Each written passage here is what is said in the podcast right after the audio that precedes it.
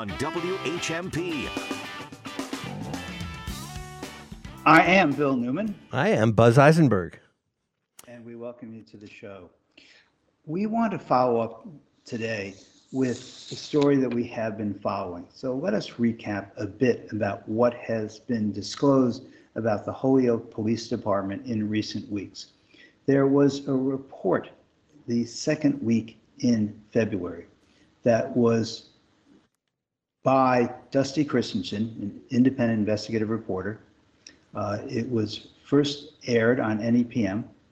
And what Dusty Christensen revealed was that through his, I think, intrepid reporting and his filing of uh, public records requests, that the re- responses of the Holyoke Police Department to civilian complaints, after a year and a half of waiting for the documents, finally came to light.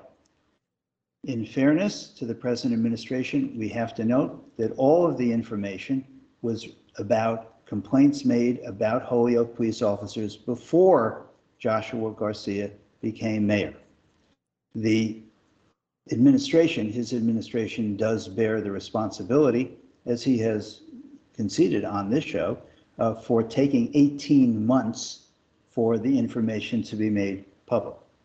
What the mayor explained is, well, some human being has to go and find all of that information, all of those documents, all those electronic records in order to comply with the public records request, and that took time.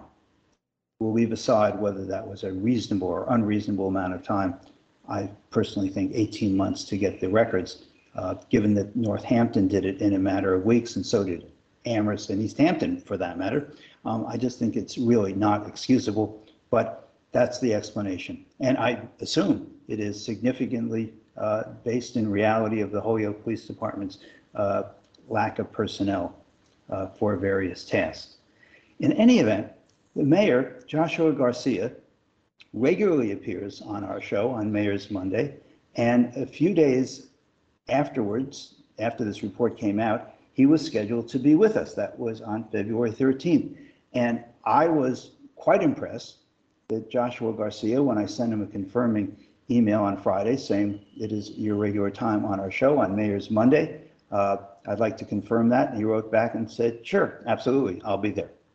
So he came and he responded to what is, a, I think, a disturbing report uh, that information that came out, which is that depending on how you count the numbers, there were something like 90 plus complaints made about Holyoke police officers in the relevant time period. And three of them, three of them resulted in some kind of action, and it was really very, very minor. Uh, three times there was some action taken against a police officer as a result of a civilian complaint. But in 90 plus percent of the cases, nothing happened.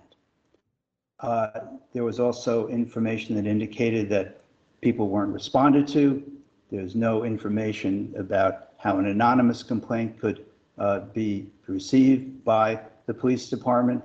Uh, the sum and substance of what was revealed was that when a civilian makes a complaint against a Holyoke police officer, what happens is nothing. The mayor then went on to say, well, look, what I have done is I have uh, requested and paid for uh, an audit of the police department.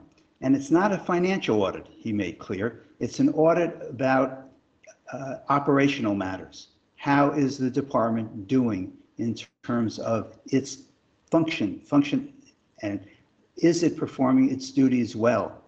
And, or isn't it? And he made clear that he expected that audit to be uh, in his hands soon, and that on March 6th, there would be a presentation of that information from this uh, independent agency which was conducting this audit, which is really, again, it's not a financial audit. It's a, it's a review of the way in which the police department is performing its duties. And he said, and that will be made public at the Public Safety Committee, Subcommittee of the Holyoke City Council on March 6th. And he put great stock in what was going to be reported. He didn't have the report at the time. After he appeared on our show, that report was made public because Dusty Christensen had a copy of it. Buzz? Yes, Bill, that's a really good summary. I, I want to point out that in Dusty's article on February 7th, he talks about there were, in fact, as you said, 92 different complainants arising out of 69 different incidents. Some of them, extraordinary violence was alleged that the police had unconstitutionally searched, grabbed people, pulled them out of this fellow Concepcion, who uh, Dusty uh, Christensen begins his article by discussing Irving Concepcion. The police pulled him over, guns drawn, yanked him out of the car, slammed him down on the hood, did the same to other teenagers in the car. We're not talking about insignificant police uh, abridges of what their their constitutional duties are. So I just want to throw that in. We're talking about serious stuff, and as you say, the mayor said we have to see what this audit, what is actually called a risk review by a, a company that um, called Municipal Resources Inc. (MRI) that does this for police departments. It does audits to see whether or not the community is at less risk as a result of the police public safety function, or does it sometimes result in a community being more at risk? And uh, that's where you pick up your story. The risk review comes in that the mayor was talking about, and here we are. So let's hear it. Here is a synopsis from Dusty Christensen of what is revealed or was revealed by that risk review, that audit talks about doing such a review of the department had been percolating when back in March of, I believe it was 2021, an officer with the HPD, Rafael Roca, posted a, video on social media that went uh, very viral, alleging internal corruption inside the department. Eventually, as a as a reporter at the Daily Hampshire Gazette at the time, I did a number of stories about overtime in the department and how many of the highest paid officers in the department were working hundreds of hours of overtime and getting paid very handsomely to do so. That was during a mayoral campaign when now Mayor Joshua Garcia was running against City Councilor Michael Sullivan. Both of them at the time, after our reporting, called for an audit of the department. Garcia said that that such reviews should happen of all city departments, whereas Sullivan was calling specifically for a financial audit of the department. Fast forward to Garcia getting elected, and, and sure enough, he followed through on his promise from the campaign trail to do a review of the department. And uh, just this week, uh, I got my hands on a copy of the final report, which is scheduled to be presented to the city council uh, on March 6th. In the article that I read this morning, I see that uh, MRI, that's the Municipal Research uh, Inc., sent a survey of 111 members of the department, and only 33 responded. 33 yeah that, that's right. They and they did note in the report that that is a low response rate for these kind of surveys when they do them at police departments, uh, you know, across the across the region. So I did find that interesting. Those uh, results from that survey of the officers were also interesting to, to say the least. 69% said they don't believe the department is well managed. I should say 69% of the respondents said they didn't believe the department was well managed. 72% said they don't believe in internal discipline and poli- for policy and rule violations are administered in a fair and consistent consistent way.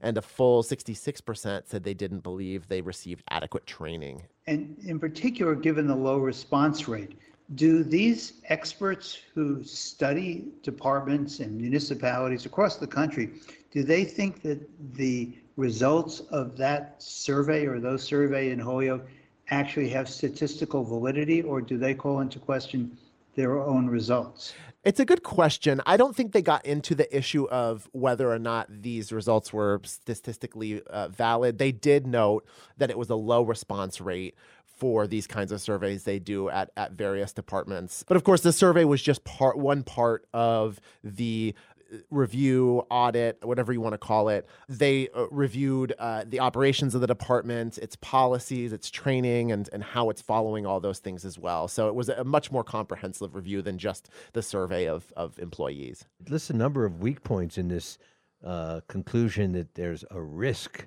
that the department poses to the city it's sworn to serve.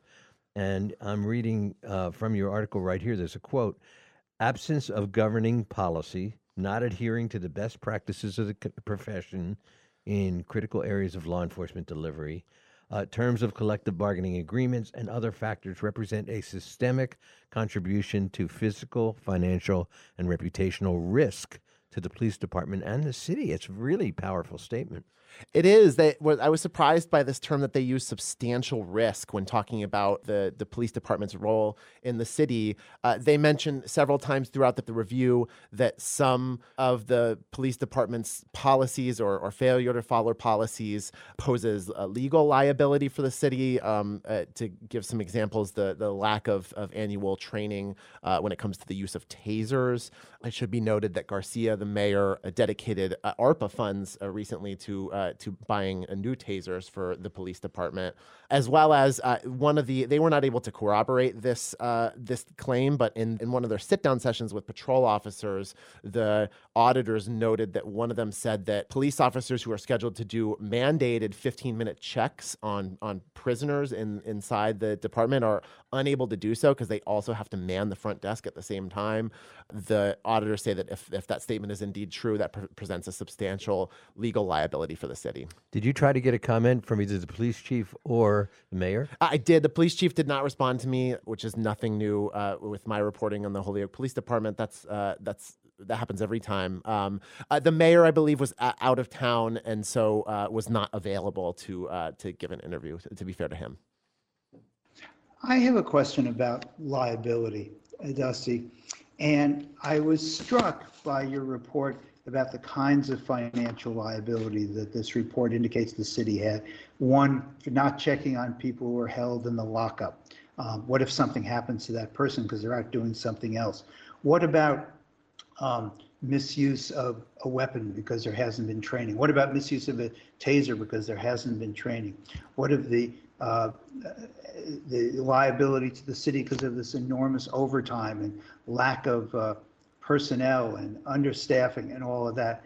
I was also struck by something that I didn't see mention of, and that was whether there are any complaints about or were complaints reviewed by this uh, the, the, this assessment, this risk assessment organization about use of physical force in Holyoke because in Springfield, you would have said, well, you know, obviously that's a huge problem. Look what the Department of Justice said.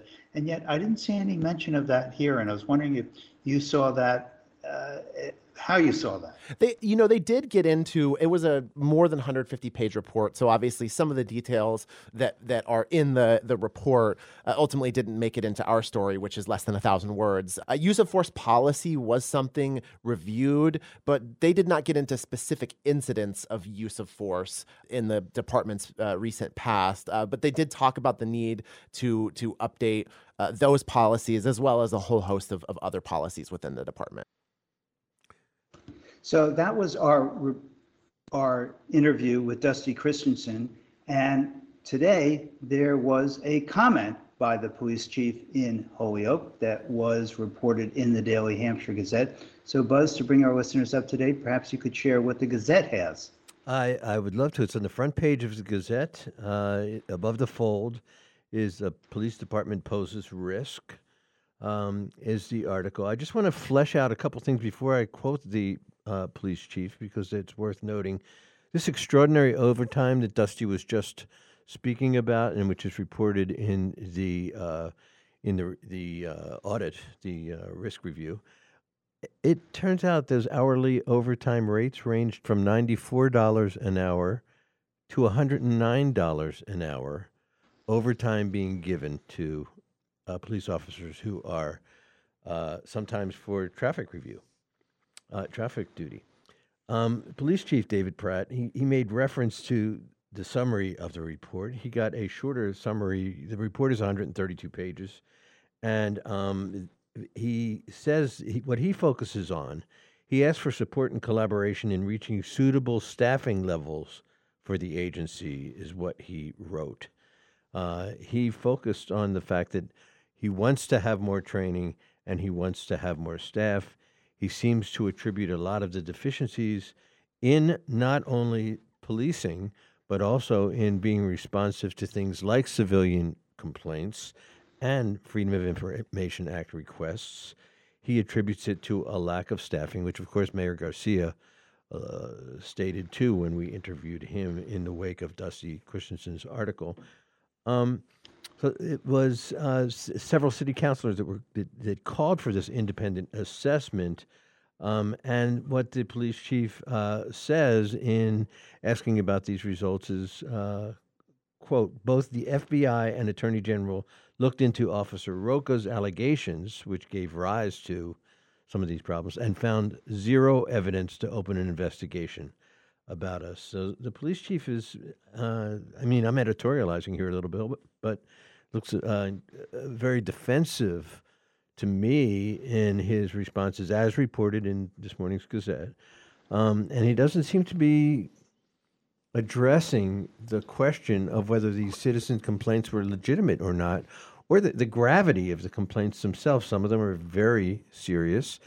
And the fact that a citizen, taxpayer, writes a complaint about the police department's uh, conduct in the execution of their duties and get no response. No response. And we just see that the police department is, and the chief, attributing it to a lack of staffing, not to that there's a realistic concern that we ought to be addressing here. In fairness, he does say that more training, he's going to be asking for more training, and he's going to be asking for more staffing. Um, pretty interesting. I think we're going, going to take a break and we're going to come back. Bill and I are going to continue discussing what really is an important issue uh, for the city of Holyoke and its residents uh, about the policing in Holyoke, as reported by Dusty Christensen, and the uh, risk review that was done by Municipal Resources Inc. We'll be right back after these messages. Stay with us. You're listening to Talk the Talk with Bill Newman and Buzz Eisenberg. When it's happening here in the Valley, we're talking about it. some of the lowest income districts will actually be able to spend per student close to some of the highest districts, as it should be. You should not be underfunded because you happen to have been born in Holyoke or New, New Bedford or Fall River. 1015, 1400, and 1240. We are the Valley. We are WHMP. Alison Bechdel's graphic memoir, Fun Home, leapt off the page and onto the Broadway stage. Alison describes her landmark comic strip, Dykes to Watch Out For, as half op ed column, half serialized Victorian novel. Alison Bechdel will be at Smith this Thursday, reading from her new graphic memoir, The Secret to Superhuman Strength, and more. Alison Bechdel, a reading, plus a book signing with the Broadside Bookshop this Thursday at John M. Greene Hall at Smith College. It's free. Get tickets online at Smith College Tickets. The last place any of us wants to end up is the auto body shop. But if you ever do, the people to turn to are the experts at Fort Hill Collision Services in Amherst. At Fort Hill, you can leave your concerns at the door. They'll work with your insurance company and return your vehicle back to you in perfect condition. Guaranteed. Look, you love your car. Fort Hill Collision Services will love it too. So for the European touch for your foreign or domestic vehicle, trust the experts at Fort Hill Collision Services, Route 9 in Amherst. They say that the one constant in life is change, and while that might be true for most things, one thing that hasn't changed is the great meal and great time you're always going to have at Roberto's in downtown Northampton. Stop by six nights a week to dine in, hang at the bar. If you don't want to eat in, there's always Roberto's new online ordering system. Just go to robertosnorthampton.com and you can order, pay, and pick up dinner six nights a week. Roberto's is open every day except Tuesdays, right on Pleasant Street in downtown Northampton. And save 30% on the Shop 30 store. You're listening to Talk the Talk with Bill Newman and Buzz Eisenberg. WHMP. A couple last comments for today on the Holyoke Police Department situation. It's this, what this report shows and what Dusty Christensen's reporting has revealed is that in many ways, what's going on in Holyoke is not atypical of police departments. What is disturbing is that the mayor says transparency is the currency of the realm. But in fact, when a person wants to make a complaint against the Holyoke Police Department, needs to do it anonymously, they can't. That's what the report shows. And when a person makes a report, the odds of anything happening in response to the report of misconduct by the police is virtually zero. And that is deeply, deeply disturbing. This is a story we will continue to cover. We look forward to having more discussions with the mayor, with Dusty Christensen, and hopefully we'll be able to have the police chief on the show as well. Now, what I'd like to do is turn to another story that on the front page of today, well, the front page, it's big coverage in today's Boston Globe. And this is about paraprofessionals in Massachusetts schools and how they are being treated and what they are being paid and how this is affecting to a degree I could not have imagined our children's education. This is a time of the week where we have with us Max Page, who is the president of the Massachusetts Teachers Association. Really pleased that this timing worked out. Max Page, uh, for those of our listeners who haven't seen the story either in the Globe or in one of the other media outlets that, of course, will uh, uh, cover what the Globe reported as well, tell our listeners what the story says and then give us your reaction to it. Please, Max Page. Good morning, Bill and Buzz. Um, yes, we're really pleased that there's uh, greater recognition of um, the plight of what we call education support professionals. Uh, they call the article paraprofessionals. These are a wide range of um, essential education staff, and it ranges from paraprofessionals who, who work with special needs students, who work in classrooms, um, supporting teachers. They do they they they do a wide range of things. There also there are cafeteria workers and bus drivers and secretaries.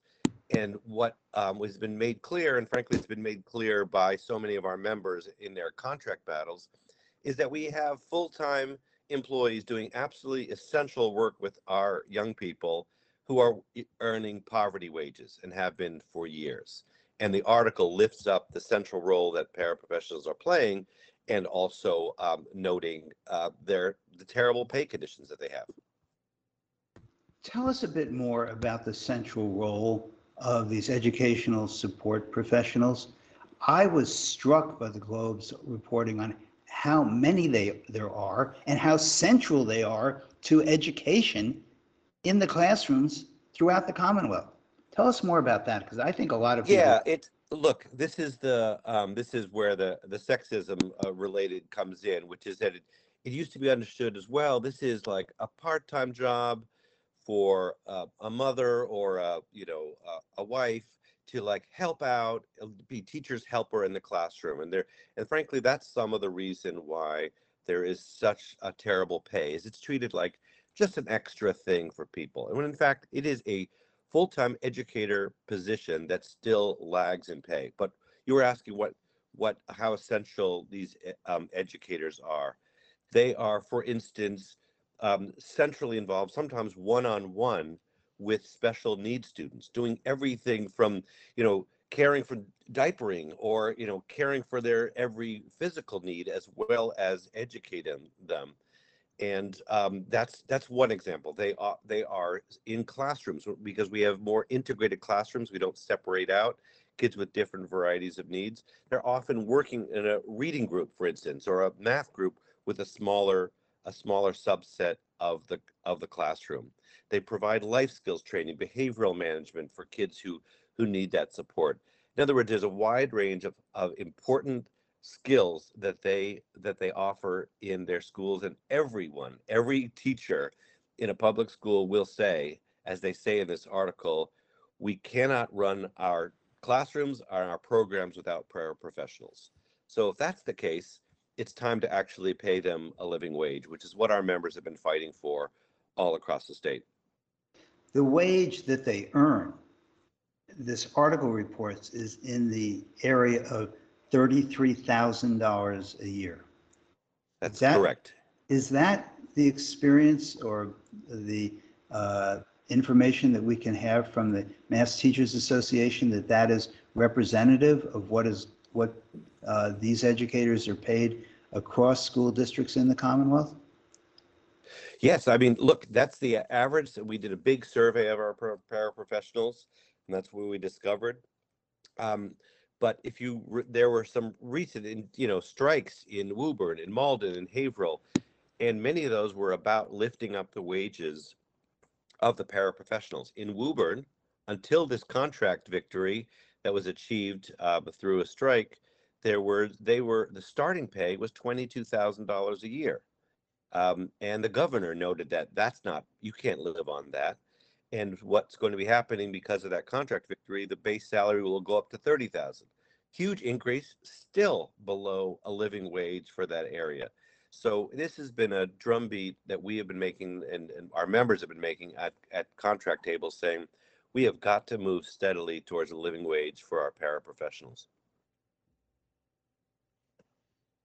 Max, these wage decisions are based on individual contracts between locals and various school districts. It's on a, it's on a city by city, school district by school district basis, basis. So I'm wondering how the MTA can lift up all of these educators, given that there are, I don't know how many, but you probably could tell us, how many different contracts that will have to be negotiated one at a time to try to have these professionals earn a living wage? Well, so that's a good question, uh, Bill, because of course um, we think that every, every, it, there should be living wage everywhere.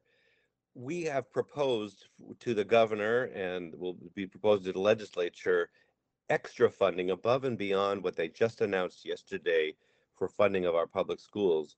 We want to have a special grant fund to incentivize uh, districts to above and beyond any contract negotiations to move towards living wages. So if a district agrees to move over the course of three years their paraprofessionals to at least a living wage for that region, then they would get extra funds from the state to support that. Um, we also think that ultimately there should be a floor. There, you know, they're in the law books of the state. There actually is a floor for teacher salaries, not for paraprofessional salaries, but for teacher salaries. It's eighteen thousand dollars because it was set in the 1970s and has never been changed. Now we have a wide range of pay uh, all across the state, but it does seem like we should um, move up to some base salary. I will note that Bernie Sanders just had a big event with um, the the NEA and the AFT in which he said he's you know filed a bill that there should be a minimum of sixty thousand dollar pay. Well, our Woburn educators also won a new base pay for classroom teachers of sixty thousand dollars. So that's maybe a conversation to be had to to level the playing fields or and lift up um, the lowest paid of our of our educators. We're speaking with Max Page. Max is the president of the Massachusetts Teachers Association. We're going to take a break now. When we come back, I have two questions I'm dying to ask Max. We're going to do that right after this break. This is Talk the Talk with Bill Newman and Buzz Eisenberg. For WHMP News, I'm Jess Tyler. Payments being made to the Affordable Housing Trust Fund in Hadley are being called unconstitutional.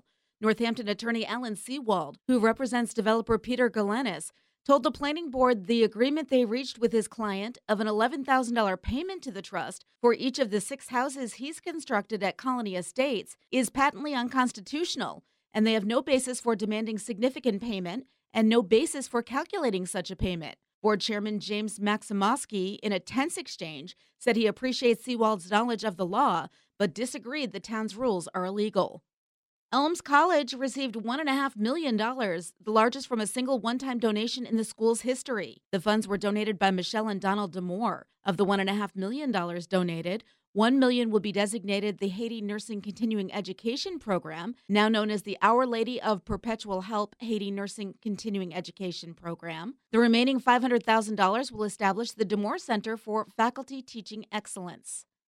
And the Northwestern District Attorney's Office this month announced $114,000 in grants to community groups working with youth and families and supporting people in recovery as part of its Asset Forfeiture Community Reinvestment Program. The top awards of $20,000 each went to the North Quabbin Recovery Center in Athol and the Recovery Center of Hope in Ware. The NRC and the Recovery Project also received grants of $5,000 each. Partly to mostly sunny and windy today. A high in the morning in the 30s, temperatures in the afternoon in the 20s. Clear early tonight, diminishing wind, clouds overnight, a low of 2 to 8 degrees. Mostly cloudy tomorrow, some flurries in the afternoon, a high of 22 to 26. I'm 22 News Storm Team meteorologist Brian Lapis, 1015 WHMP. This News Minute is brought to you by our partners at Holyoke Media. Yo soy Johan acá con la síntesis informativa de Holyoke Media. El presidente Joe Biden recorrió el centro de Kiev en una visita no anunciada el lunes y prometió apoyar a Ucrania todo el tiempo que sea necesario en un viaje programado para eclipsar al Kremlin antes del primer aniversario de la invasión de Rusia. Cuando el presidente ruso Vladimir Putin lanzó su invasión hace casi un año, pensó que Ucrania era débil y que Occidente estaba dividido. Pensó que podría sobrevivirnos, pero estaba completamente equivocado, dijo Biden. Los tanques rusos calcinados se alzan como símbolo del asalto fallido de Moscú a la capital al comienzo de su invasión que comenzó el 24 de febrero. Sus fuerzas alcanzaron rápidamente las murallas de Kiev solo para ser rechazadas por una resistencia inesperadamente feroz. Por su parte, Rusia dice que ha anexado casi una quinta parte de Ucrania, mientras que Occidente ha prometido decenas de miles de millones de dólares en ayuda militar a Kiev. En otras informaciones, el Consejo Municipal de Northampton votó a favor de formar una comisión para estudiar la posibilidad de reparaciones para los residentes, trabajadores y estudiantes negros. La medida sigue a una acción similar en Amherst y Boston. En una resolución, el Consejo Municipal de Northampton se disculpó por decisiones pasadas que, según dijo, arraigaron la segregación y la discriminación en áreas como la vivienda y las licencias. El Consejo Municipal también votó para crear una comisión para estudiar qué iniciativas deberían financiarse para reparar esos daños y nutrir a la comunidad y la cultura negras. El concejal de la ciudad, Gary Perry, quien copatrocinó la resolución, dijo que ahora trabajará con la oficina de la alcaldesa y otros concejales para presentar una especie de esquema de cuál será el cargo de la comisión y un cronograma, así como cuál será la composición de la comisión. Perry dijo que planea tener el esquema listo para el 30 de marzo. Yo soy Johan Rashi Vega y esta fue la síntesis informativa de Holyoke Media a través de WHMP. This News Minute has been brought to you by our partners at Holyoke Media.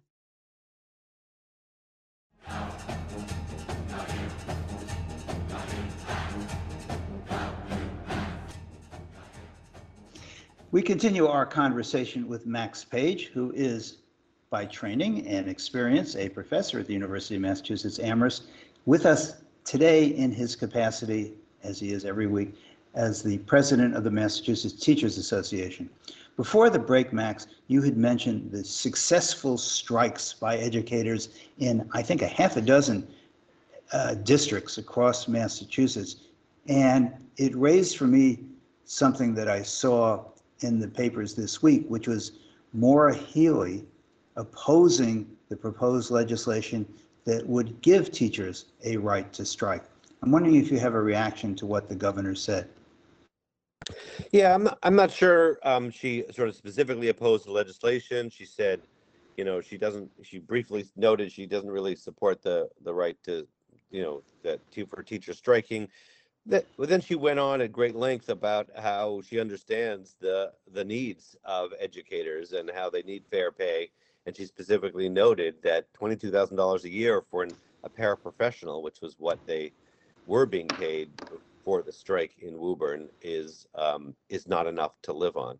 So you know, I I've invited the governor, and we hope that she'll come meet with some of the the women. It's largely women who are our education support professionals, paraprofessionals being one one part of that job category, um, and meet with them and, and hear why they felt how it's like to live the the work that they do, um, and uh, why they felt this was the only choice for them. And I think she'll understand a little bit better why the real issue is why school districts have refused to pay living wages um, for paraprofessionals for for so many years, and how there is no uh, legal leverage to get um, school districts to the table Many of them negotiate fairly and well. And then there are some who refuse to bargain in good faith, and there is no legal pressure in this state um, to to actually force them to negotiate fairly or even negotiate timely. And so some of our members in different locals have on their own decided, you know what, enough is enough, and we're going to force the issue, and they did. Yeah, we should point out to our listeners that in Massachusetts, if a union files a an unfair labor practice charge that says the employer, the school district, is not bargaining in good faith, and you go through an entire legal process and there paper after paper after hearing after hearing after argument after argument, and you win. The union wins and gets an order that says, yes, the employer has not been bargaining in good faith. And the remedy is an order that the employer should bargain in good faith. That's how inept the system is. Is that a fair description, Max? That is the system. It is a completely tilted playing field, and literally those you know union busting lawyers can sit at the table uh, all day long calculating the billable hours they're racking up without really negotiating good faith. That's why we've had several year long negotiations. We had Woburn was over a year. Our legislation that we filed says that there should be six months of good faith bargaining and then after that, the right to strike would kick in. Every regular, uh, rational person says a school district um, who's had contracts with their educators for decades and decades should be able to resolve a contract in six months. And with the pressure of the time that they know that after six months there will be the right to strike, will maybe get them to the table to negotiate fairly. That Max is district get them to the table. Max Page, we just have a few minutes left. Coming up this week, Higher Ed Advocacy Day at the State House in Boston. Tell us what it will be, why it will be, what you hope to come fr- out of it. So yes, Higher Ed for All Advocacy Day is Tuesday at the State House in Boston. Um, and this is our kind of a big event of students and staff and faculty and you know leaders of campuses will be there in order to support uh, a transformative investment in public higher ed and especially the, the, vehicle for that is the Cherish Act, which is the uh, the uh, Senate Coast lead sponsor is Senator Jo Comerford from I, our area. On the House side, one of the lead sponsors is Pat Duffy, Rep. Pat Duffy from the Holyoke area. So we really are well represented in Western Mass, and Jo Comerford will be speaking, and many others. I'll be there, and we will be advocating for the passage of this Cherish Act. The reason there is hope and momentum and real passion behind this, especially this year, is that we won passage of the Fair Share Amendment in November. That's the the so-called millionaires tax, and um, that money is going to is starting to flow already. And so the question is how it will be spent. And in that millionaires tax amendment to our state constitution, it specifically said that the money can go to public education, pre-K through higher ed, and roads, bridges, and public transportation.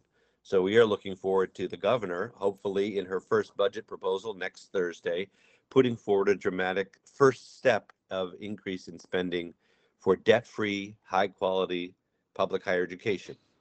And to be clear, Max, there are two different uh, revenue streams we're talking about. One is the money that's going to come from the amendment to the Massachusetts Constitution, uh, which either the money has to go either to education or to transportation. That's one. That's one sum of money. The other is the Cherish Act itself, which independently calls for support of higher ed. Yes. Yes, but the Cherish Act is a is a law that says things like there shall be debt-free public higher education. It says that we will make sure that adjunct faculty, the lowest paid, like the paraprofessionals, the lowest paid in higher ed, will get health insurance and pensions and fair pay.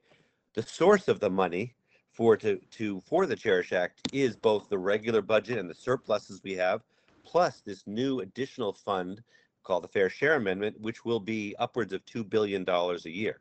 So it- it definitely there are different streams, but what we've created is now an annual fund of of upwards of two billion dollars that could um, help pay for this. and the legal infrastructure to make it happen. Max Page, thank you so much for your time. I know you have to run to another meeting. This has been our weekly time with Max Page, who is the president of the Massachusetts Teachers Association. Thanks so much, Max. Thanks, Bill. Thanks, Buzz. Good afternoon or good morning. See ya.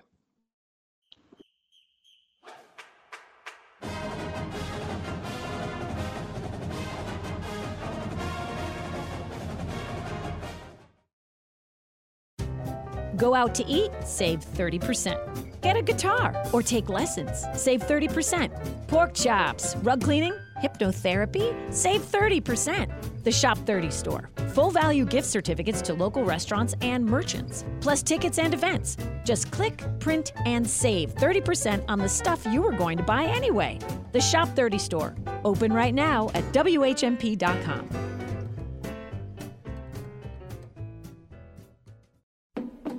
If only there were an indoor, climate controlled farmer's market every day of the year. Oh, but there is. At State Street Fruit Store, Deli Wines and Spirits, farmers are bringing in their best from the field, orchards, and greenhouses every day. The best of the crop from wherever the crop is best, starting with fiddleheads and asparagus, all the way through berry season, corn, and into the root veggies, and hothouse stuff to get you through a New England winter. Plus, you can grab a bottle of Burgundy or bourbon. And since it's open every day of the year, it's like a farmer's market every day of the year. But no rain, no snow, no heat wave, and they open at 6:30 a.m. every day of the year. Those are farmers' hours. Since the market is inside the building, there's plenty of room to park in the lot. State Street Fruit Store, Deli, Wines, and Spirits on the corner of State and Center in downtown Northampton. It's like an indoor farmers market every day of the year. Alison Bechdel's graphic memoir, Fun Home, left off the page and onto the Broadway stage. Alison describes her landmark comic strip, Dykes to Watch Out For, as half op ed column, half serialized Victorian novel. Alison Bechdel will be at Smith Thursday, March 2nd, reading from her new graphic memoir, The Secret to Superhuman Strength, and more. Alison Bechdel, a reading, plus a book signing with the Broadside Bookshop, Thursday, March 2nd, at John M. Greene Hall at Smith College. It's free. Get tickets online at Smith College Tickets.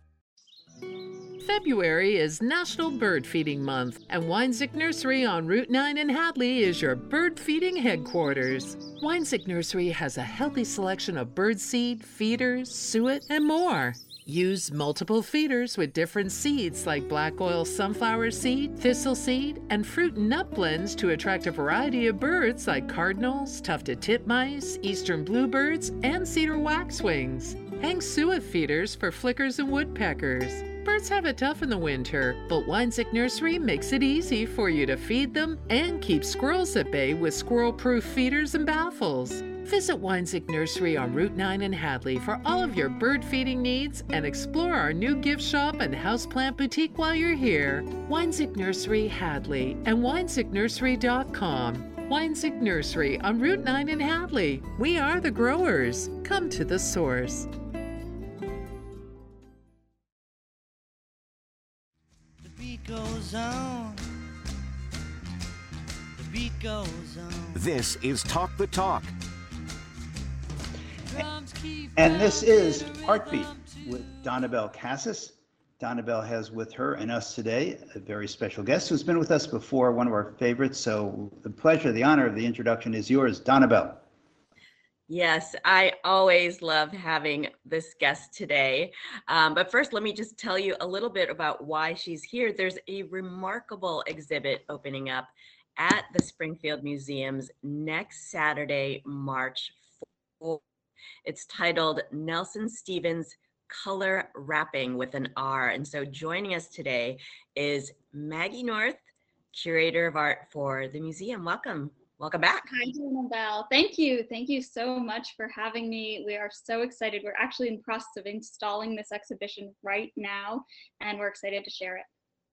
Now, Maggie Nelson Stevens, if you're not aware of him or his work, was a renowned artist, actor, and educator with ties to Springfield in Massachusetts. Please tell us a little bit about him. That's right. So, in addition to being uh, an important member and participant in the Black Arts Movement, Nelson Stevens was a longtime professor at the University of Massachusetts Amherst. He taught there from 1972 to 2003, so almost three decades. And during much of that time, he lived in Springfield, Massachusetts, where he initiated an important public art project that resulted in murals throughout the city. He was really dedicated to engaging his students at UMass, but also his wider community in creating art and sharing art. And in addition to being, of course, an incredible visual artist himself, he was connected to the broader intellectual community um, and was a great fan of music, especially jazz music. Now, he was also an early member of AfriCobra, which stands for the African Commune of Bad Relevant Artists. Can you tell us a little bit about that? Because I, I, this is the first time I've heard about that group. Isn't that a great name for an artist It is. collective? Take note. Um, AfriCobra was one of the important groups to come out of this larger Black arts movement that was really taking off in the late 1960s and 1970s. Um, and it was really a Chicago based collective that Nelson Stevens became acquainted with while he was teaching at Northern Illinois University in the late 1960s.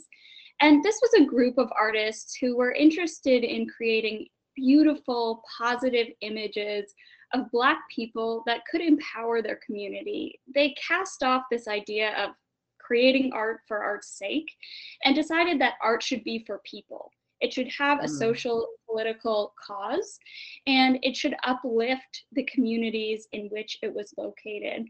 AfriCobra was interested in public art. They also disseminated their artworks through printmaking. Um, as one of the members of AfriCobra said, we want everybody to have some. And in, addi- in addition to this philosophy, they had a specific style of painting that was marked by bright colors that they called Kool-Aid colors, and these packed compositions, which you'll see in the Nelson Stevens show. Well, you know, speaking of the colors, I was looking at some of the images um, from the exhibit, and they are so alive, so vibrant and breathtaking. Can you describe to our listeners what his it's hard to say style, but th- there's a there's a way in which he describes the figure, especially black figures, and it and can you and animates them. Can you tell us about his work? Yeah, absolutely. I think that visitors to this exhibition will really be blown away by these images because, as you said, they're so incredibly colorful. Um, Nelson Stevens designed a mode of painting which was invested in this AfriCobra philosophy, but it was also his own. He said that he decided to paint using colors as values. So rather than looking to shading, mixing of colors in order to describe the human figure, he was an incredible draftsman who essentially used colors applied to various parts of his canvases and his drawings to describe what we might think of as shades and tones. And so these um, canvases are actually almost uh, prismatic and kaleidoscopic in the way that they divide color. And when you step back from them, you begin to see a figure taking shape. The way in which he painted was really incredible, and his style became an important defining aesthetic of this broader Black arts movement. I think prismatic is such a great way of describing them because he takes the figure and puts so many dimensions within one surface using color. You, you you've got to really see these images. And how big are these? I mean, I, I see them on the screen, but you kind of can't get a sense of how large these these works are. That's a great question. So in this exhibition, there are a range of works, paintings, collages, and mixed media pieces. Um, some are fairly small. There's a drawing that's not more than a foot tall within the exhibition. And then there are larger works. In the 1970s, Nelson Stevens became interested in this idea of painting on doors. Um, it was sort Ah. of prefiguring the larger murals that he would do uh, Mhm. in Springfield at that time as well. But he thought of this as a way to beautify functional spaces, but also he was inspired by West African doors, which are often ornately carved. So those doors are really life size. You know, picture the size of a door, and that's the size of some of these paintings. So they really range in scale, um, but they're incredibly impressive. I think because of the compositional mastery of the human form that Stevens was so well known for, and because of his incredible use of color and layers. Now, some of the subjects are quite well known, so people can identify them as he's as you walk through the exhibit. Who are some of those figures in the pieces? Right. So Nelson Stevens, I think, was really interesting in his approach to Black subjects because, in addition to painting friends, people he knew, students, colleagues, he painted figures who are incredibly recognizable, such as Martin Luther King, Malcolm X, and Muhammad Ali. Uh, he called these peoples transformers or folks who have come before us and made life better for everybody else. He was inspired by these people and knew that it was important to show positive representations of these individuals in order to inspire his community.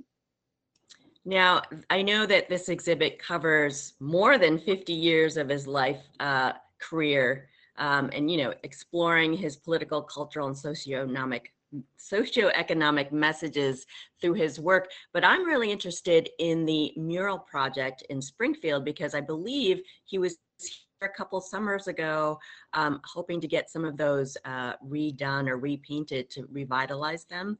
Can you tell us about the mural project? Because I think what, there are 30 murals in Springfield? That's right. So many of these murals, unfortunately, did not survive. Um, many of them were taken down or removed since they were painted in the 1970s. But those who follow the Fresh Paint mural project that takes place in, in Springfield in the summer um, for the past couple years, that's happened every year, will know that actually two of Nelson Stevens' original murals were recreated in 2022. Um, and these murals are called Wall of Black Music and Tribute to Black Black women. And there are both stunning pieces of artwork. Um, Nelson Stevens thought of his murals as a way to create an outdoor gallery that was accessible to everyone. He called these stained glass windows for the people. And so he thought about the fact that. that anybody could drive through Springfield and enjoy these works of art. What a pivotal figure in the arts and so important to have his work up to be seen. Maggie, how can people see this show and how long is it up? This show is up for a while. We wanted to really give folks the opportunity to get to the Springfield Museums. As you said, it opens on Saturday, March 4th, and it's up all the way through September 3rd. So plenty of time and we'll have lots of um, programming uh, throughout the spring and the summer to highlight this exhibition as well. So check it out on our website, springfieldmuseums.org. Maggie Always North, a pleasure. Maggie North, before you go, I, we just have a half a minute left, but could you go back to the title of this show again and explain that to us? Sure. This is called Nelson Stevens color rapping. Color rapping is a phrase that Nelson used to describe his artwork, the way in which he painted, and I think that will come through for folks who visit the exhibition. His painting style is totally rhythmic and in a lot of ways really indebted to conversation and to music. And so this phrase, the color rappers and color rapping, um, was one that Nelson used and, and others used to refer to his work throughout his lifetime? Thank you. Good question. And you sold us, I know we just have a second left, but some of the paintings are very small, but some of them are also very large. I mean, are mural size? Not quite mural size, but certainly life size. Um, the largest pieces are about almost 80 inches tall and almost 40 inches wide. So some really large pieces and yeah, they have just incredible visual impact filled with color we leave it there. Donabelle Cassis, Maggie North, thank you both so very much. I can't wait to see this exhibit. Thank you for letting us know about it, both of you. What a, what a treat to have you on the show today. Thank you. Thank you. Thanks, Bill. And thanks to Kim Carlino for covering for me. This has been Artbeat. The beat goes on. What if there were a way to go into cancer surgery or treatment feeling more comfortable and optimistic? This is Talk the Talk with Bill Newman and Buzz Eisenberg on WHMP. And I am Buzz Eisenberg. And I'm Bill Newman. And we welcome to our show Edward Tick. Ed Tick is a psychotherapist in Belchertown. He has his doctorate in communications and rhetoric, his master's in psychology. He is the author of two new books Soul Medicine Healing Through Dream Incubation, Visions, Oracles, and Pilgrimage, and Coming Home in Vietnam, a collection of poetry. He will be reading from these books, having a Q&A and a book signing this Sunday, February 26th, 1 o'clock at the Unitarian Society in Amherst. That's 121 North Pleasant Street, right in the center of Amherst. The presentation also will be available on Zoom if you'd like to sign up for it, but also very much in present uh, at and, uh, and live and present at the presentation, 1 o'clock at the Unitarian Society in Amherst this Sunday. Ed Tick, thank you so much for being with us. Congratulations on the publication of these two books. I know that what you are known for in your psychotherapy is working with veterans, and in particular, your focus on post traumatic stress. And I would like to ask you your experience with this because I was struck by the part of your resume in which you say quite forthrightly, hey, I had a high draft number during the Vietnam War. I wasn't going to be called, and I wasn't, and I didn't end up in Vietnam. And yet, the focus, a significant focus of your work, has been with veterans and those who suffer from post traumatic stress. Can you tell us how you got to that place and why it's so meaningful to you? Uh, thanks for having me, and thank you for diving into this conversation. Sorry, the power blew for a little while. Uh, I have uh, how did I get involved with veterans? Uh, I am of the Vietnam generation. I was in college in uh, the 1960s. I originally was uh, protesting the Vietnam War. I began that in high school. I saw that it was immoral and untruthful really from the beginning. So through college, I was protesting the war. Uh, I was uh, I was applying for conscientious objectorship. Uh, I do believe in some form of universal service for everyone. We do need to give back to the country, and we all need to be initiated by giving uh, as well as receiving what our country has to offer. But I did not believe in that war, and I don't necessarily believe that military service in American adventures overseas is the way we should become initiated uh, and give back to our country. So I was protesting the war. I didn't have to serve. I got a high lottery number, and then I moved down to Columbia County, um, the other side of the, of the border uh, to Massachusetts. Uh, so in 1975, I moved there. I had my master's degree in psychology, and I was beginning as a psychotherapist. And Vietnam veterans began coming into my practice almost as soon as I, I began as a therapist. They were my age, uh, of course, and um, we were staring at each other. I was a protester; they were a veteran. Many people at the time told me not to work with them. We did uh, PTSD was not even a diagnosis. There was not much, uh, very little literature, uh, and no training on how to work with veterans. But because I hadn't served, uh, I wanted to give service. I had thought that if I was drafted to go to Vietnam, the only way I would go was as a medic. And so suddenly in 1975, the war's over. Nobody's working with the veterans. They were in a terrible crisis and some of them started to ask help, and I a light bulb went in, on inside, and aha! I, I want to be a healer, and I can serve uh, the veterans and generation in our country this way. I can become a home front medic and work on healing the wounds of after the war. So I began that in 1970s uh, post-traumatic stress disorder was not even recognized as a diagnosis until 1980. So I actually began before the diagnosis existed, uh, and but it was very clear from our first sentences of meeting each other how terribly the war had wounded and disturbed um, our, our veterans.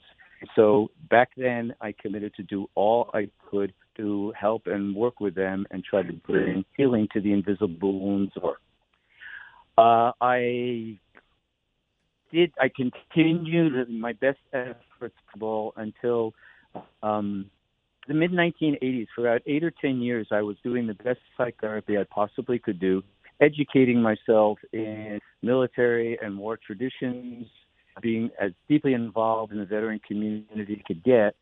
And I determined then that the wounds of war, the traumatic wounding from war, is so deep, so comprehensive. It's much more than what psychology calls a stress and anxiety disorder or a trauma and stress disorder. Far more than that. I translate the acronym PTSD since we all know it, we have it. I translate it in two ways post traumatic soul. Soul, it's of us. It's our sacred core that has been penetrated and afflicted, and everything changes as a result. Our values, the way we relate, the way we love, the way we participate in the community, as well as symptoms of PTSD that are more familiar to people. So I think of it as a soul wound. It's the most comprehensive methods uh, for healing possible. Which I is which is why Ed Tick you have decided to write. You have a double book releases coming up on Sunday, February 26th, from one to three o'clock at the Unitarian Universalist Society of Amherst. Um, so you have written these two books, which are just both being released. Could you tell us a little bit about those two books? Yes, sure. Thank you. Um, well, uh, Coming Home in Vietnam came back out a year ago, uh, and Soul Medicine just came out weeks ago. Uh, we, because of the pandemic, we didn't have uh, ability to present Coming Home in Vietnam. But saying that, I have been looking for and developing comprehensive, holistic, and psycho spiritually based ways of healing the invisible wounds of war that we call PTSD. I have many practices. One of them that unites these two books is pilgrimage. Pilgrimage is traveling over long distance, far and wide, in great sacrifice and effort to travel to somewhere where we can uh, really achieve a comprehensive vision, uh, experiences our healing that uh, reawakens our soul, our spirituality. So I lead pilgrimages to both Greece and Vietnam. Uh, let's see, uh, but once a year, except the pandemic did. But from beginning in 1995, pilgrimages to each of this, these countries uh, once a year. So I've led veterans and other people, uh, uh, peace activists, uh, fam- surviving family members, um, Amerasian youth who want to reunite their both their both cultures. So I've led 19 healing pilgrimages to Vietnam, and I've led 23 to Greece. Uh, in, we practice cultural immersion. So when we go to either country, we deeply immerse in the traditions, the practices, the religion and spirituality of the cultures. We meet the people and in- interact with them to profound degrees. We participate in their healing rituals. And, and both countries are extremely generous in welcoming us um, and joining in with us on our healing efforts. And both countries have ancient, holistic, and spiritual and community based practices for bringing uh, comprehensive healing and transformation to our souls. So, in both countries, uh, we immerse this way and we use their principles and practices, uh, and as well as telling our stories and reconciling uh, with the Vietnamese people uh, for healing. And these practices work extraordinarily well, extraordinarily well. So I've seen more healing uh, in two or three weeks um, through cultural immersion in one of these two countries than uh, veterans achieve in 40 years of traditional psychotherapy and medications back home. Um, so, uh, Ed Tick, we are. Wh- What is it about? You write that the modern lifestyle causes spiritual discontent and detaches us from methods of achieving well being, those methods you were just alluding to. What is it that you think is about the modern lifestyle that causes spiritual discontent? Oh, thank you. We could talk about that for hours, but We- briefly. How about in four minutes? yes, okay. in four minutes, uh, we in America focus on the bottom line and the quick fix to everything. We need the top line. The bottom line is about money. The quick fix is about uh, brief therapy. You got uh, three sessions or six sessions to deal with your depression and your despair, or uh, you're here to see a psychiatrist. Well, you've got 10 minutes to tell me your symptoms, and I'll throw medications at them. We don't sit and talk deeply and listen deeply to each other's stories, to who the other person is, to the loss of meaning in their lives, to the restoration of meaning, of connection, of community. Uh, and we expect people to just uh, keep operating under these terrible conditions of stress, alienation, um, bottom line, quick fix thinking, instead of really going deeply into our stories and our hearts and our minds and our souls and hearing and witnessing our full story and embracing our life journey. So we're really mi- utterly missing a spiritual life, and people are desperately hungry for it. And, and this is not only about veterans. Nearly everybody I see in psychotherapy is comes saying, "I'm bored with my life. I'm bored with my work. Uh, we're being traumatized every day. I really want meaning and connection to other people and to something beyond the human." Ed Tick, I'd like to go back to uh, one part of working with veterans. Um, I, I appreciate your overarching perspective and uh, ethos that you just described to us, but I would like to know this. I'm intrigued by how you have this rapport with veterans um, when I assume you, you tell them flat, flat up and straight up, you know, I, I wasn't there. I, I didn't go through what you went through. I didn't have to do that. And oh, whether yes, I certainly uh, veterans are very honest and of integrity, and they need and want us to be as well. So in the er, my early years of work, yes, I am straight up that I was not there, uh, and I'm not a veteran. In my early years of working with Vietnam veterans, that was sometimes troublesome. I mean, I really, literally, I had uh, somebody's hands around my neck choking me once. He was so angry at the anti-war movement, and uh, so early on, uh, as a non-veteran, I was able to allow veterans to project and express their anger toward the rest of the country, toward the anti-war movement, toward me, and see that I'm staying there. I want to know everything that they want to share, and I want to be initiated myself into what we call warrior wisdom. What do you know? What did you learn about life and about yourself that the rest of us don't know? I see them as initiated and mature people who are carrying precious wisdom. Uh, by now, I've worked with them for uh, 45 years. I have been, uh, I've worked with the Pentagon for 10 years as the subject matter, matter expert on PTSD and moral injury, and they know my books. So now uh, it's no longer a problem that I'm not a veteran as it was in the early years, but rather the veterans say to me, Scouts Honor, they say, thank you for not going to Vietnam with us because if you had, you would be as wounded and confused and damaged as we are by not going, but by serving us at home. You are actually one of us. You're part of the brotherhood, uh, and you've learned everything you need to know, and you're able to help us come out of that psychological war zone because you're standing on the edge, understanding our way of life, initiated into our community, uh, and, um, and you don't carry the wounding that we do, so you can guide us out of this. So it was a uh, disadvantage, but it's actually become uh, an advantage and a blessing that I'm not a veteran, but fully initiated in their world. Could you explain the title of your collection of poetry, Coming Home in Vietnam? Yeah, thank you for that. Uh, let's, uh, our friends out there, it's coming home in Vietnam. So, as we all know, so many of our veterans have not been able to really come home here in the U.S. Uh, nostalgia, homesickness, was one of the names for post traumatic stress disorder in the Middle Ages. People can't come home from war without extraordinary help and support. Our country fails to do that. We don't give veterans everything they need upon homecoming.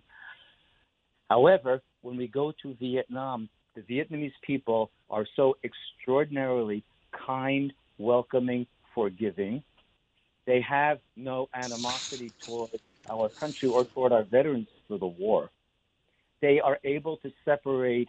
In fact, they say our veterans were honorable warriors who did what warriors should do for their country. They were not at fault for going to Vietnam. The only ones they have issues with are our government and corporate, corporate officials who sent them. The Vietnamese welcome our veterans to, to Vietnam, and they say, uh, and it's also a Buddhist country, so they say, the war ended on April 30th, 1975. We were your friends on May 1st. And we're sorry it took you so long to realize that, but we understand that you have PTSD. We don't have it here in Vietnam. We understand you can't come home in America. So please, please, please come home in Vietnam. Let us love you and respect you and help you so much that you can come home here in Vietnam. And they do. And we also do very much charity work, atonement work over there. Uh, uh, we've built two schools. We've um, helped Agent Orange facilities, given them uh, he, uh, solar heating and hot water systems. We've built um, an infirmary for an orphanage and homes for uh, some their homeless people. So we are also practicing reconciliation and atonement by helping rebuild the country that we cause so much harm to. And our audience should know this. Post traumatic stress disorder is in very large part a result of the homecoming experience and the neglect and abandonment of our veterans on homecoming as well as during the war. They don't have it, they don't not, do not have chronic wartime post traumatic stress disorder in Vietnam.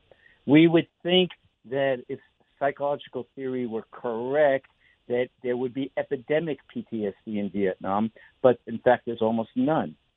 So they have the cultural and spiritual um, and moral practices for themselves to not have the traumatic breakdown, and they offer them to our veterans and survivors so they can come home in Vietnam. Sounds really important. Um, Ed Tick is going to be uh, this double book release release with Ed Tick, our local author, uh, Soul Medicine, and Coming Home in Vietnam.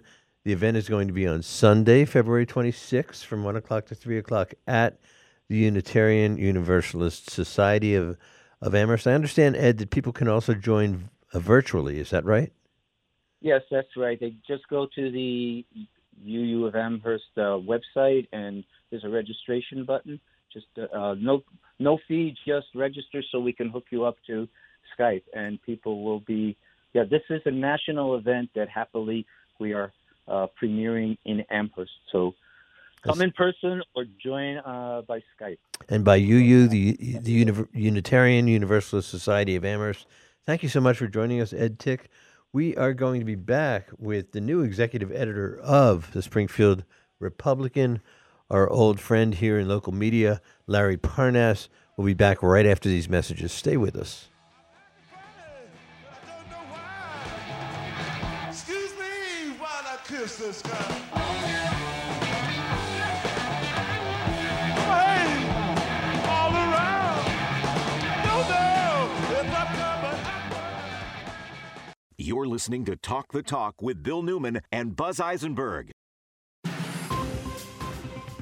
For WHMP News, I'm Jess Tyler. Payments being made to the Affordable Housing Trust Fund in Hadley are being called unconstitutional. Northampton attorney Alan Seewald, who represents developer Peter Galenis, told the planning board the agreement they reached with his client of an $11,000 payment to the trust for each of the six houses he's constructed at Colony Estates is patently unconstitutional, and they have no basis for demanding significant payment and no basis for calculating such a payment. Board Chairman James Maximowski, in a tense exchange, said he appreciates Seewald's knowledge of the law, but disagreed the town's rules are illegal. Elms College received $1.5 million, the largest from a single one time donation in the school's history. The funds were donated by Michelle and Donald Demore. Of the $1.5 million donated, $1 million will be designated the Haiti Nursing Continuing Education Program, now known as the Our Lady of Perpetual Help Haiti Nursing Continuing Education Program. The remaining $500,000 will establish the Demore Center for Faculty Teaching Excellence. And the Northwestern District Attorney's Office this month announced $114,000 in grants to community groups working with youth and families and supporting people in recovery as part of its Asset Forfeiture Community Reinvestment Program. The top awards of $20,000 each went to the North Quabbin Recovery Center in Athol and the Recovery Center of Hope in Ware. The NRC and the Recovery Project also received grants of $5,000 each.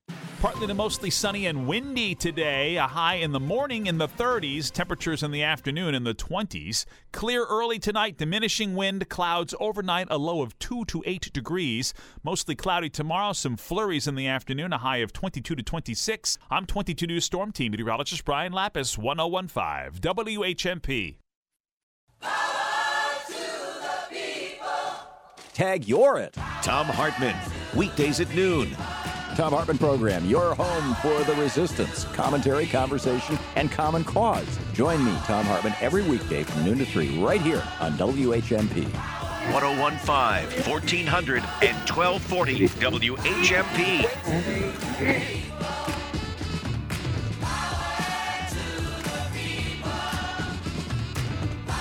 On Tuesday, March 21st, Junior Achievement of Western Massachusetts invites you to attend our annual Celebrity Bartender event from 5 to 8 p.m. at the Student Prince. This year's celebrity lineup includes Al Casper, Savage Arms, Amanda Garcia, Elms College, Brian Hauser, Police Motor Group, Matt McGuire, TD Bank, Carla Casenzi, Tommy Carr Auto Group, Mayor Dominic Sarno, and Rock 102's own Steve Nagel. All are welcome as we raise support for JA's work inspiring youth to succeed in the Pioneer Valley since 1919. Come on over to the co-op, the Greenfield Cooperative Bank. Hi, I'm Jay Sealer, Vice President Commercial Lending at Greenfield Cooperative Bank and its Northampton Co-op Bank Division. Our team of commercial lenders are here to help you and your business grow this year. I'm Maura Guzik, Vice President Commercial Lending. We're a small business administration preferred lender, and all of our lenders at the co op have individual lending authority, which means fast local decisions so you can get back to business. I'm Adam Baker, Vice President Commercial Lending. Are you ready to chat with one of our experienced local lenders?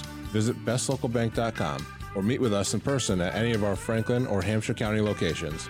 Or if it's more convenient, we'll even meet you at your business. So come on over to the co-op and see me, Jay Sealer. Or me, Maura Guzik. Or me, Adam Baker. Greenfield Cooperative Bank is an equal housing lender, member FDIC, member DIF. You can count on your friends at the co-op. You're listening to Talk the Talk with Bill Newman and Buzz Eisenberg. WHMP.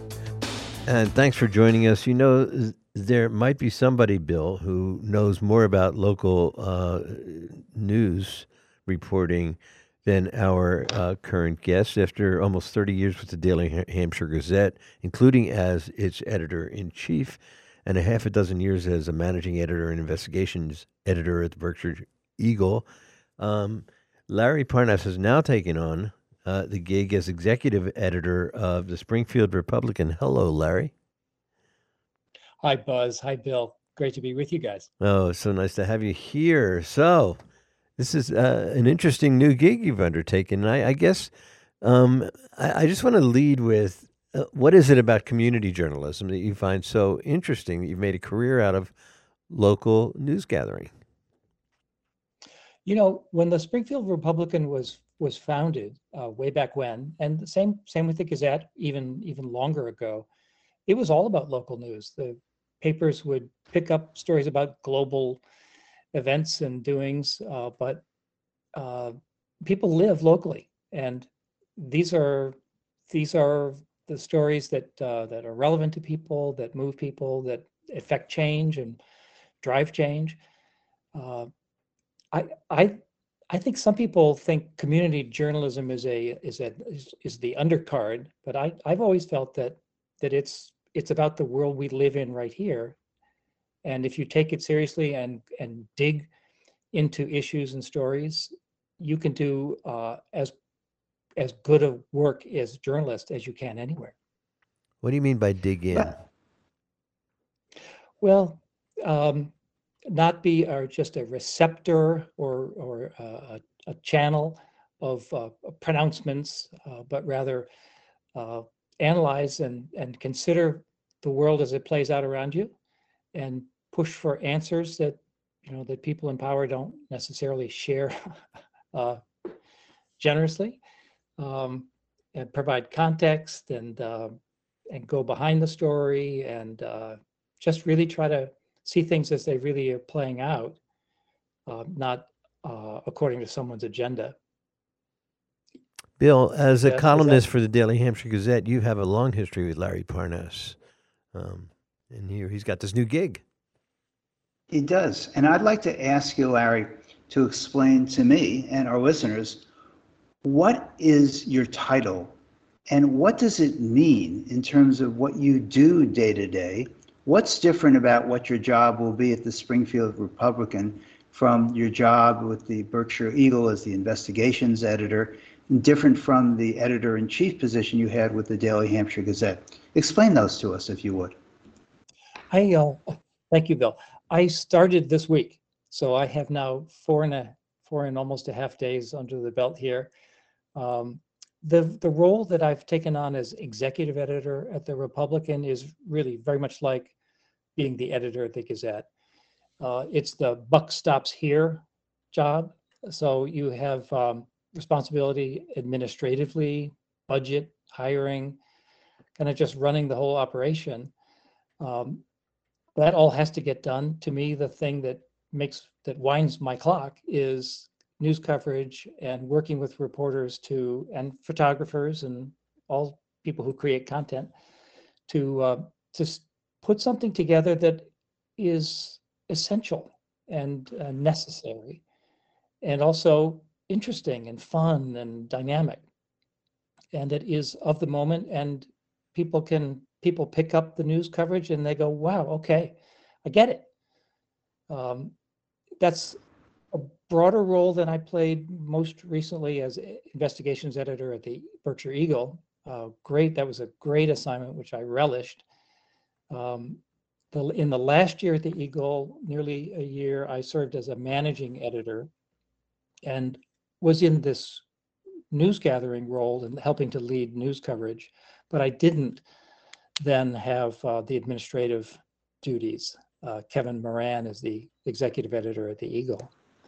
So back in, I don't know, Bill, maybe back when we first met, the um, the Republican had a larger staff. It had more editions, and there was um, more to be an executive of.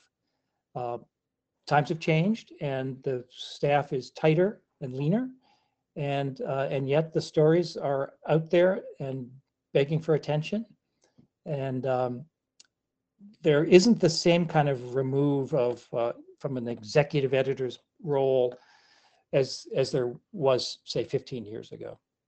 So I'm I um, in the newsroom this week. I've just really relished uh, meeting all the staff, talking to reporters about the stories they're working on, working with the uh, the news editor Dan Jackson, who's fairly new to the Republican, but uh, a really really good journalist uh, and an expert in court affairs and legal affairs, has a lot of experience in that.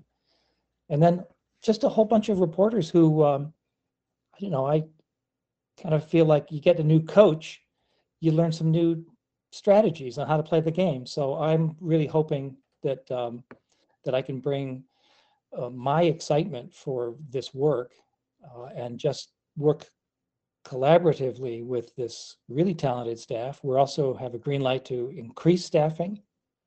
So we're going to be building the paper out and uh, working closely with colleagues at Mass Live, which is the digital partner of the Republican. And we're going to just uh, raise some hell.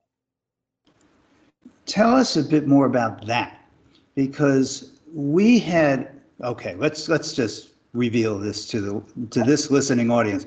Larry Parnass was on my show uh, a number of times, and we had a lot of discussions about the future of local journalism.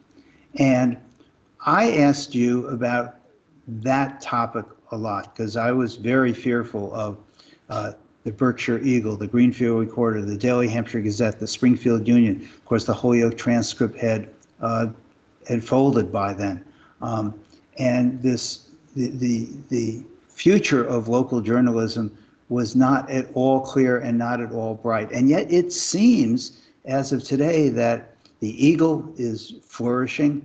Uh, newspapers of New England, with the Greenfield Recorder and the Daily Hampshire Gazette, these these papers seem to be thicker than they were a couple of years ago. More ads, um, more coverage, more reporters. You're talking about hiring reporters. Have local journalism? Do we have reasons to be optimistic for its future, or is this just an outlier? What's happening here in Western Massachusetts? Oh, Bill, you had to ask that, didn't you? Yeah, I did. Uh, I should clarify that we're hiring to fill some positions that became vacant. So we're not, we're not adding, it's, it's still kind of zero sum. We're, we're building back from some people who left, uh, two, two reporting positions and some posi- positions in the, uh, the, the print hub, the, the team, the copy desk and the production team that puts out the paper physically, the print paper. The long-term uh, line is downward for staffing in newspapers in the US. It is. And I, it's, uh, how low can it go?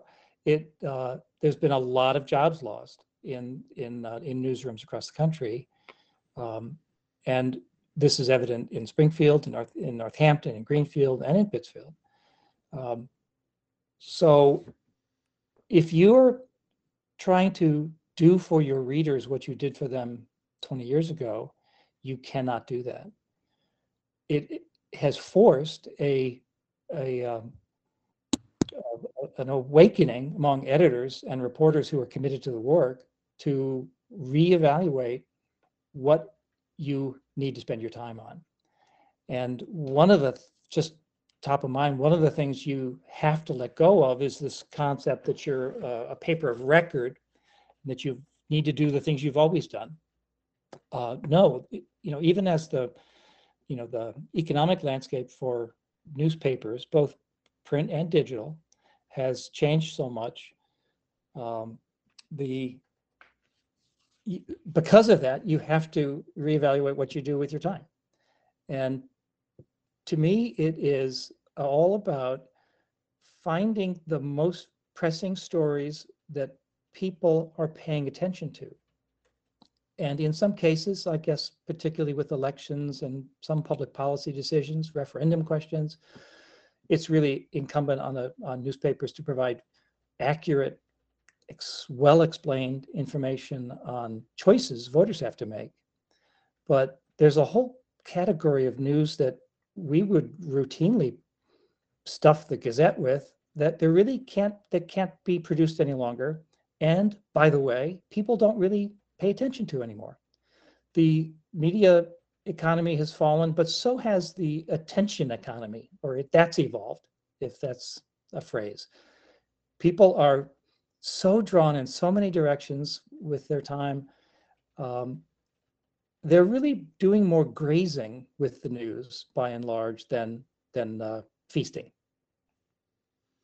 Uh, Larry Parnass, when uh, actually you were on our show, the Afternoon Buzz, and we had the same discussion that Bill was just alluding to, and and you were talking about, in some ways, uh, delivering the news digitally has more promise, um, and you could see ways that you could go into more detail and have more stories digitally than in the paper thing. You wrote and received awards from um, from New England Newspaper and Press Association recently in December for a series of stories about the changes in our work lives caused by the pandemic. And I can only think that that that's not unrelated to what you thought is happening in your industry. That is uh, remote and digital reporting, sort of like what's happening in the workplace. Uh, do you see a correlation between those two? Sure, I do. That's that series uh, was prompted by the fact that the for that that that employers were struggling so hard in the fall of 2021 um, to hire, and it was pretty amazing. You know, they were calling it the Great Resignation, and it was re- resulting in some pretty dire shortages, particularly in well in retail and in restaurants um, a lot of restaurants like what happened to the lunch business? There's a lot of restaurants that used to be open for lunch that that aren't anymore, or aren't every as often as they once were because they couldn't staff. And human services, uh, a very large human service organization in the Berkshires, was uh, was looking for a hundred clinicians. So that's a lot of people who need services who weren't getting any help. So we kind of looked around across the the the, the arena there at uh, at interesting places. Uh, childcare. One of those pieces in that series was on childcare, and the challenge of finding it and paying for it, and for the uh, if it wasn't a home daycare situation, uh, nonprofits being able to hire childcare workers because that's a historically underfunded, underpaid profession.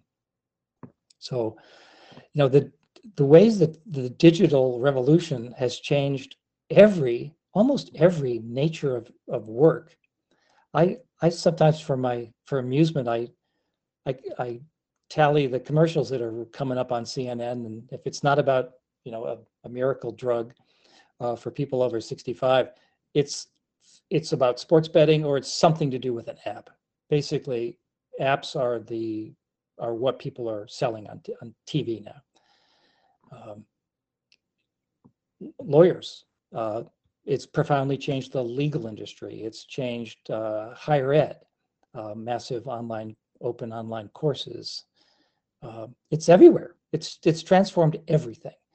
And I th- there's I'm an eternal optimist. And I, coming back to your questions, I I think that uh, however low the limbo bar goes for local journalism, uh, there's still great work to do, and there's if you can track into the issues that people really do want to know about, then they'll pay for it. At the Eagle in the last year, we've had a lot of success in building subscriptions to the Berkshire Eagle, which is far more valuable than uh, than ad impressions just by content views and page views. So there's a kind of a slow struggle uh, in smart media organizations to build a new sustainable normal.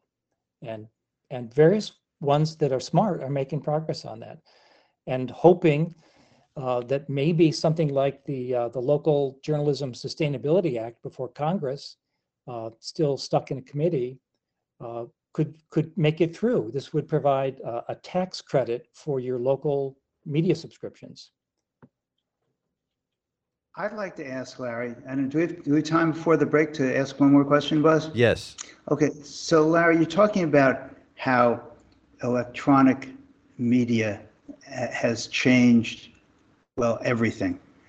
When you look at the future of local journalism, and I think it's crucial because it's local journalism that creates real content that everybody else wants to talk about and post about and talk about. I mean, it is the newspapers and the radio stations and television that create the actual content. They do the investigations, and newspapers in particular. When you talk about newspapers and when you look at the future, are you talking about actual physical newspapers, or are you talking about something that will be online? And we should all note that the Republican, of course, has Mass Live, the Gazette has GazetteNet, and it's so on across the industry we're we're we're headed to a uh, a, fully online news world. We just we just are uh, in different markets in different places. Uh, print will live longer than in others. It's already lived longer than many predicted. Uh, the Republican still has quite a large circulation in print, uh, but there really aren't our our audiences, our young audiences, uh, younger members of our audience are coming in through digital. That's not going to change. I read mostly digitally, and um, that's just the way it is. And that's how um, many people, maybe most people, come to news stories if they're not in a regular news reading habit through shared content. So I'm on Facebook and a friend posts a story or shares a story then that's how I go in. And it's not because somebody walked over to my house and dropped the paper on my porch. It's all electronic. And uh, newspapers are using Instagram and TikTok and all the tools to reach audiences. Yes. That's the future. That's the future. Well, we are. Uh, he- Bef- I am here Before in you go, Northampton. Buzz, I actually Go ahead, have a Dan. comment. I just Oh. wanted to add something to what Larry was saying. Go ahead. Um, I agree that when people are sharing stories on Facebook and all of that stuff, it's great, but we also have to look at who actually is making the revenue from that. And that is Facebook, Google, and those internet companies. And they're not necessarily rewarding the content creators, which are the newspapers. So, you know, we have to see where the revenue shift has been going. And that's why I think a large part we're actually suffering from local newspapers. There are there's massive revenue being generated online. It's just not being made by the content creators, the journalists, and the newspapers. It's being siphoned off by Facebook. Before we take that break, we were about to take, Larry. Do you have a comment about that? No, that's that's correct. I mean, the papers that uh, well, the the news organizations that get those page views are able to have some revenue from the ads that appear through impressions on those pages. But uh, but you're right that that's not an equal balance, and uh, that's been something the industry has been fighting with these big social media giants about for a long time. And Australia is actually making laws and inroads into changing that. So somebody's trying Mm, And Europe, and Europe. in Europe. Well, as we um, we're talking digitally with Bill Newman in Africa, Larry Parnass in Ashfield, and here I am in our Northampton studios. We're going to take a break. We're going to be back with executive editor of the Springfield uh, Republican and uh, continue our conversation right after these messages.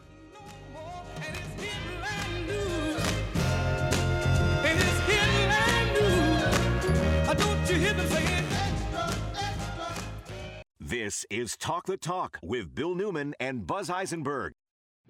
When it's happening here in the Valley, we're talking about it. So this is Massachusetts' way of saying we think it's an important program. We think it's important enough to continue for students and their families, and we're going to put the money up front to make sure it continues so that if the federal government does not renew it, Massachusetts will still have universal school meals 1015, 1400, and 1240. We are the Valley. We are WHMP. That stabbing pain in your neck that keeps you up at night. Ugh. The creaking noise you hear while climbing the stairs. Well, if you ruled out that your neck pain isn't your partner, and the creaking noise isn't the stairs, and it's your knee, maybe it's time to make an appointment with the physical therapy team at New England Orthopedic Surgeons. And at New England Orthopedic Surgeons Physical Therapy, you don't have to be a patient to set up an appointment. Whatever you need, the physical therapist at New England Orthopedic Surgeons will work with your primary care doctor to ensure you're getting the exact treatment for your injury and severity of pain.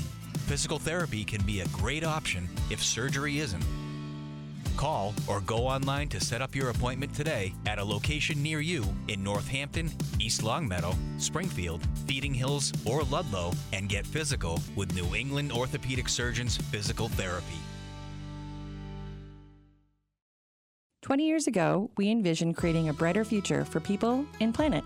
Now, PV Squared celebrates a big milestone two decades of designing, building, and maintaining quality solar projects for homes and businesses in our community. PV Squared is a worker owned co op. When you partner with us, you get a team dedicated to the success of your project, from your first meeting to servicing your system down the road. Build solar right and do business better. It's the co op difference. Learn more at pvsquared.coop. Cheddar. It's not just a cheese, it's a place. It all started in the 12th century, in the caves of the English village of Cheddar. In the caves, the temperature and humidity made it the perfect place to mature a cheese. Imagine having to go spelunking for cheddar. Now, it's easier. They still make cheddar in cheddar, but now they make it in Scotland, Ireland, California, Oregon, and Cummington. If you like cheddar, you better get a cheddar at State Street in Northampton or Cooper's Corner in Florence. So much easier than cave digging. Oh, they've got cheddar from jolly old England, but they have natural cheddar with porter from Ireland. They've got cloth bound cheddar from Grace Hill in Cummington, and award winning organic cheddar from Robinson Farm in Hardwick. Where better to get a cheddar made right here in Western Mass than right here in Western Mass at State Street in Coopers, your Cheddar Header Quarters. But enough with the cheesy puns. You deserve cheddar than that. Don't go all the way to Cheddar, England to get a cheddar. Get your cheddar at State Street in Northampton and Cooper's in Florence. You're listening to Talk the Talk with Bill Newman and Buzz Eisenberg. WHMP. We are back with executive editor of the Springfield Republican, Larry Parnass, who's just begun his new gig with the Republican this week. Larry, I know you have had articles as a reporter published in the Washington Post and New York Times. You've written in Connecticut and North Carolina as a reporter. Now, as an editor, after all these decades, do you still report the news? I have to correct you on the New York Times thing. Uh, I've written for the Globe and the Hartford Courant and the Post, but not the Times Buzz. Sorry. I do report. I uh, I've always done that, and, and um, it's made you know work uh, busier. But to me, it's like you got to be at the rock face digging the coal out and meeting people, and I just love it. That's the thing that has always been my uh, the magnet for me is the opportunity to go out and meet people and talk. And I found the Berkshire Eagle coverage area to be incredibly receptive to local reporting questions. And just this week, I'm working on a story that's going to be in the Sunday Republican about a um, a man who was hit and killed in a crosswalk. It's the fifth such accident in Chicopee in five months. Horrible, horrible run of uh, fatalities. And went to the scene with the photographer to talk about people about the traffic in this area and met with this late man's family yesterday.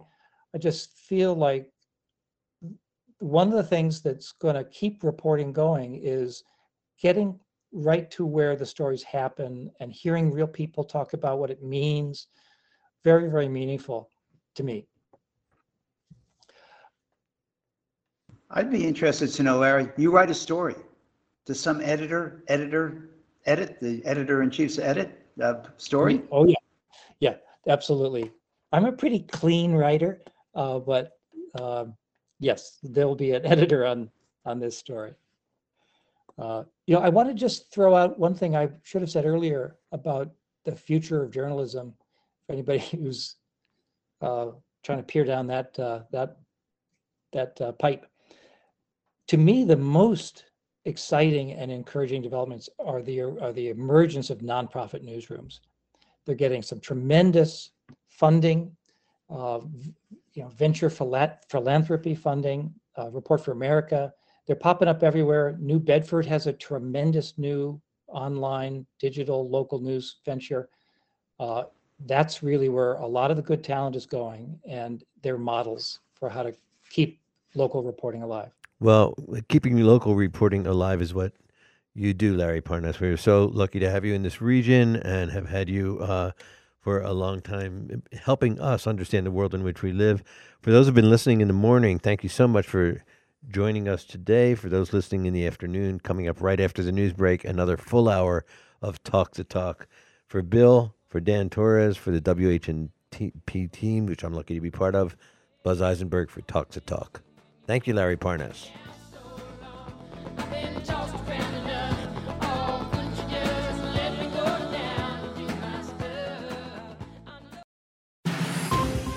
Looking to take a little breather from the news? We don't blame you. Why don't you turn the dial over to our pure oldie station? It's the music you grew up with. WHMP and the news will be right here when you get back. Live and local news and talk for Northampton and the Valley since 1950. WHMP Northampton. WHMQ Greenfield. Northampton Radio Group station.